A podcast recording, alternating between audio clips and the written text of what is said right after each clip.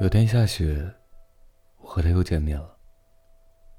昨天下了一场雪，今早是往日醒来比较常规的一天。起床扫雪，从房后扫到房前，半路上看到了他的脚印，可能是昨天夜里经过我的家门。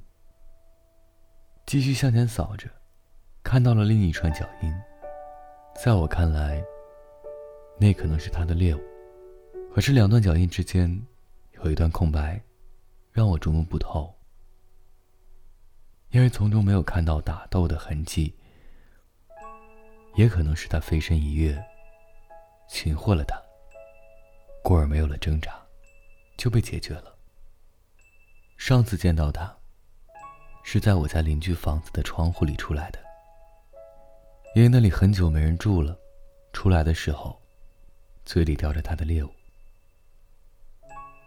相比很多城市里的猫，它长得没有那么娇奢华贵。记得我和他有过一次正面的眼神对视，是在我收拾家里的苞米时，他从西院跳过墙头，带有警惕性的看了看我，做回头状想要折返。可不知出于什么原因，他继续朝我的方向走来。我继续着我手里的活儿。看他过来，我稍有停顿的和他对视了一眼。他也看着我。我刚有向前的动作，他便猛地向东窜去。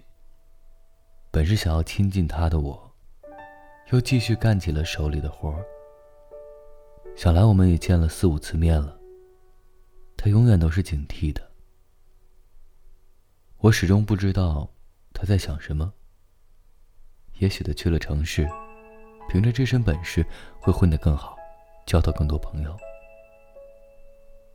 也可能因为没有像在乡下自在，而改变对这个世界的认知，而烦闷苦恼，一直找不到出路。现在我要描述一下他的样子。它长得并不是很好看，不过是一只黑白相间的、带有高度警觉性的瘦猫。